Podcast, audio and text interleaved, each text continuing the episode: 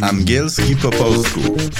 Podcast dla wszystkich tych, którzy uczą się języka angielskiego.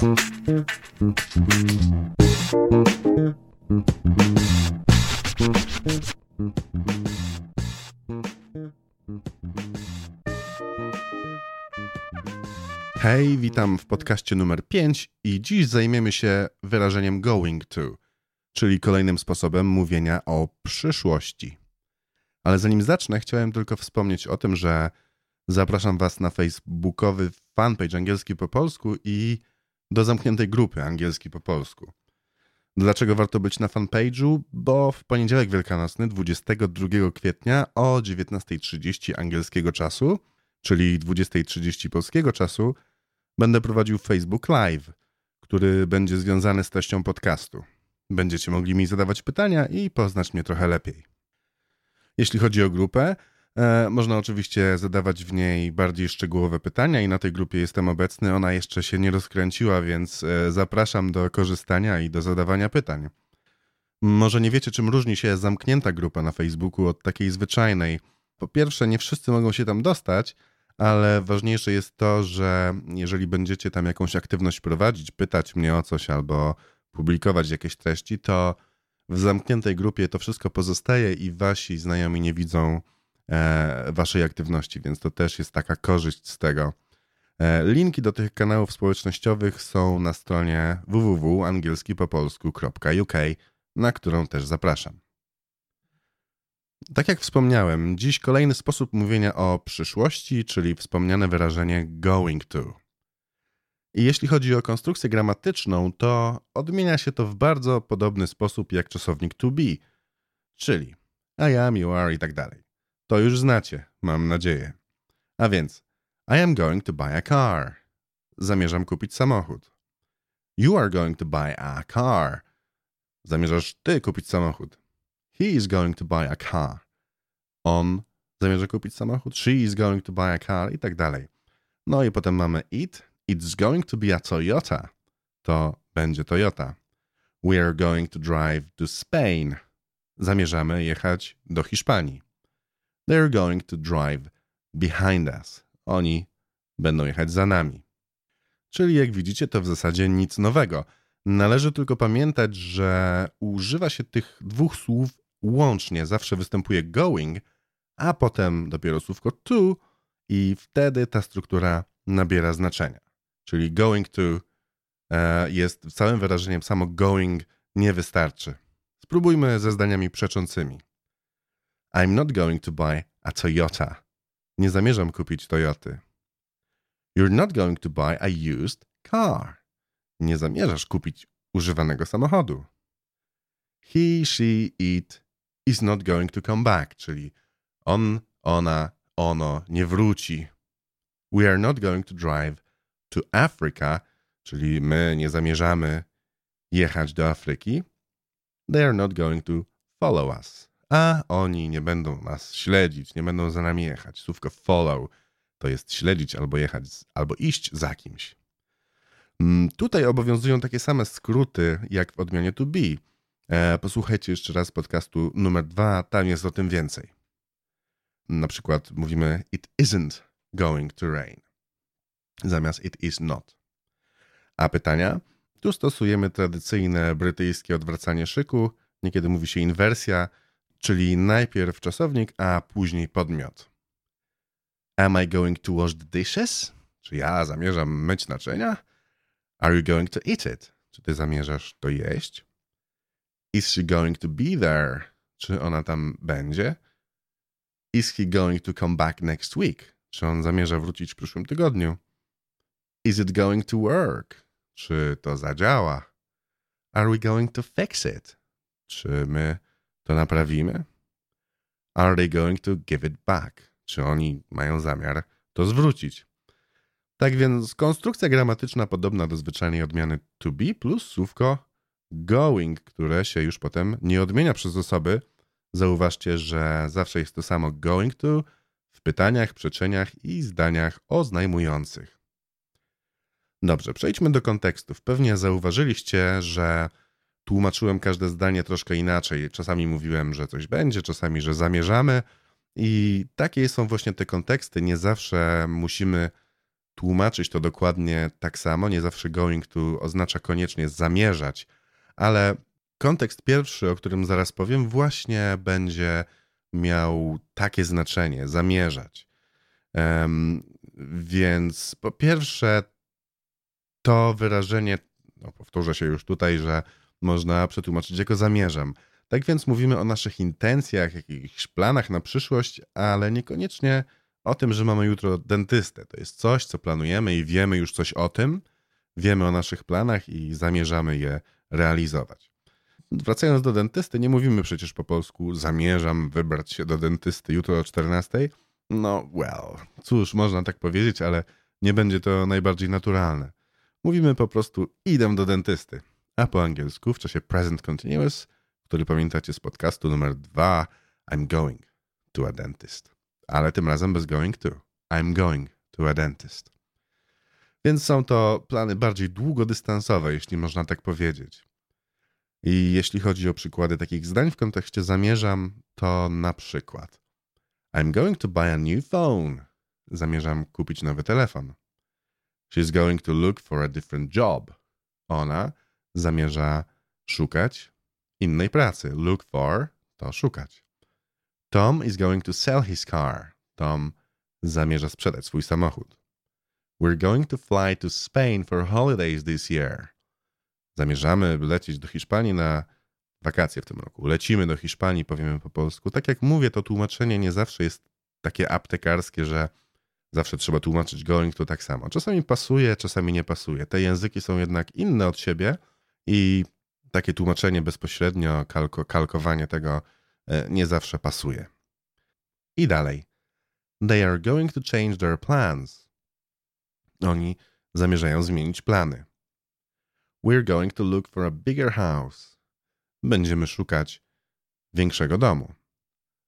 I'm going to be a top dancer, czyli będę topowym tancerzem. Mm, nie ja. Lucy is going to apply for this position, czyli Lucy zamierza aplikować, składać podanie na tą pozycję. I słówko position to to samo co job. Szczególnie w tym HR-owym żargonie, w ogłoszeniach z pracą można je znaleźć tak samo jak słówko job, może być słówko position. I podobnie w pytaniach o ten kontekst możemy zapytać: Are you going to read this book? Zamierzasz tę książkę przeczytać? What are you going to do? No i co zamierzasz zrobić? Are you going to report it? Czy zamierzasz to zgłosić? Are you going to accept the invitation? Czy zamierzasz zaakceptować zaproszenie? Is she going to call me? Czy ona do mnie zadzwoni? Is she going to learn Spanish? Czy ona będzie uczyła się hiszpańskiego? Także to ten pierwszy kontekst zamierzam. A drugi kontekst wyrażenia going to to kontekst, w którym widzimy, że coś się wydarzy i jest to w jakiś sposób nieuniknione. Nie jest to przewidywanie przyszłości, tak jak robiliśmy to w poprzednim odcinku ze słówkiem will w podcaście numer 4, ale coś, co zdarzy się na pewno i wiemy o tym na podstawie przesłanek, które widzimy. Na przykład widzisz ogromną czarną chmurę, zrobiło się ciemno, zimno i zaczęło wiać, więc możesz powiedzieć It's going to rain. Będzie padało. Albo gdy widzisz, że ktoś nabiera powietrza, łapie się za nos i robi interesującą minę, mówisz He's going to sneeze. On kichnie. Albo I'm going to sneeze, jeżeli coś takiego spotyka ciebie.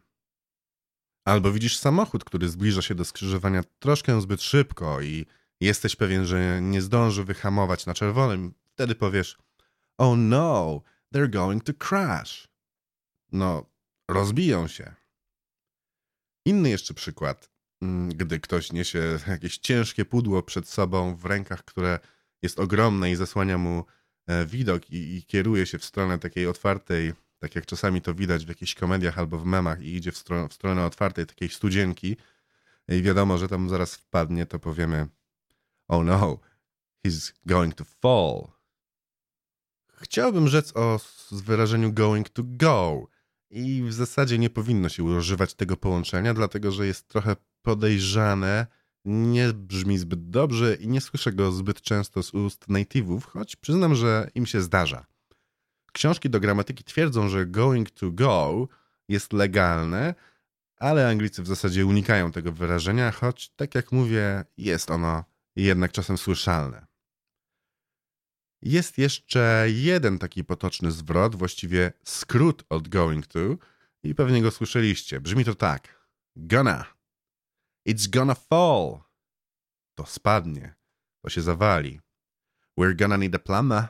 Będziemy potrzebować e, kogo? Mm, hydraulika, oczywiście.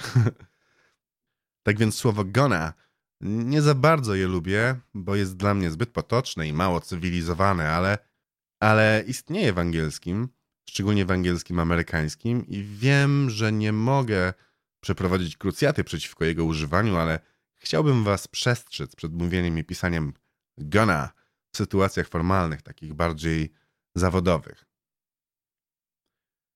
A więc teraz z wyrażeniem going to mamy do dyspozycji aż cztery sposoby mówienia o przyszłości. Pierwszy sposób to czas present simple, w którym mówimy o programach telewizyjnych, przylotach, odlotach samolotów i ogólnie o rzeczach, które są, jak mówią Anglicy, in timetables. Na przykład The conference starts at 12. Konferencja zaczyna się o 12. The plane to Dublin takes off at 5 p.m., czyli samolot do Dublina wystartuje o 5. Albo na przykład The exhibition closes next week.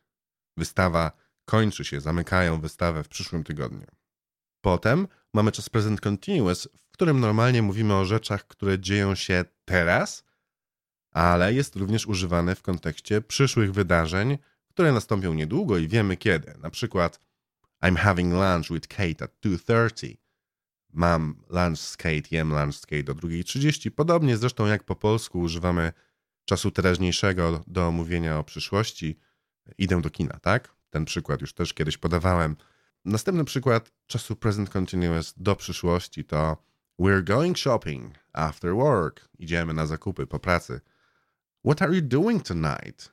Co robisz dziś wieczorem? Słówko tonight w słowniku znajdziecie, że to jest e, tonight to w nocy, ale Anglicy używają go i Amerykanie też mówiąc o wieczorze. What are you doing tonight? Nie znaczy wcale co robisz w środku nocy, ale znaczy co robisz wieczorem. Może znaczyć co robisz wieczorem. Kolejna, e, kolejny sposób mówienia o przyszłości to słówko will, czyli czas future simple. E, jego używamy, jeżeli decydujemy o czymś teraz. Na przykład I will not tolerate this. Nie będę tego tolerował. E, to reakcja na coś, co ktoś widzi i nie podoba mu się to i powie wtedy I will not tolerate this. Albo jak będzie chciał, to powie nawet skrótem I won't tolerate this. E, inny przykład. I will help you. Jako reakcja na coś, co widzimy. Widzimy, że chcemy komuś pomóc, to mówimy. To mówimy o tym. Albo No problem, I'll give you a lift. Nie ma problemu, podwiozę cię. Więc give somebody a lift nie znaczy wcale, że komuś chcemy dać windę, tylko go podwieźć. I will give you a lift. Albo can you give me a lift? No i nasze czwarte wyrażenie dzisiejsze to wyrażenie going to. I'm going to come back to all of these tenses. Zamierzam wrócić jeszcze do tych wszystkich czasów. I'm going to add more future tenses. Zamierzam dodać jeszcze trochę czasów przyszłych bo tak naprawdę jeszcze czasów przyszłych jest trzy, których nie przerobiliśmy. A więc Future Continuous, Future Perfect i Future Perfect Continuous. Ale może na razie damy im spokój i w następnym odcinku przejdziemy, przeniesiemy się w przeszłość i porozmawiamy o przeszłości. I jeszcze na koniec na stronie angielskipopolsku.uk ukośnik app005 Czyli na stronie tego odcinka podcastu znajdziecie ćwiczenie na will i going to. To ćwiczenie to są takie zdania po polsku napisane, odnoszące się do przyszłości i zachęcam do odgadnięcia, które wyrażenie, które wyrażenie jest w nich użyte, czy will, czy going to.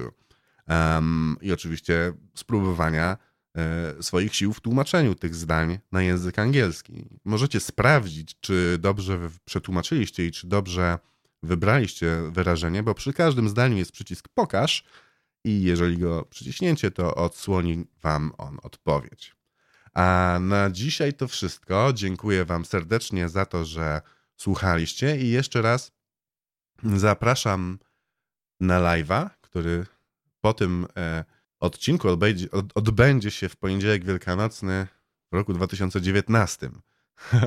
Może ktoś będzie mnie słuchał za rok jeszcze, więc będzie czekał na tego live'a, a go nie będzie. 2019, poniedziałek wielkanocny, zapraszam na live'a. I tak naprawdę chciałbym, żeby live'y pojawiały się częściej i będę robił wszystko, co tylko możliwe, żeby się z wami częściej kontaktować i nagrywać podcast trochę częściej niż do tej pory. Wielkie dzięki. Przez mikrofon mówił do was Błażej Kozioł. Do zobaczenia, a właściwie do usłyszenia.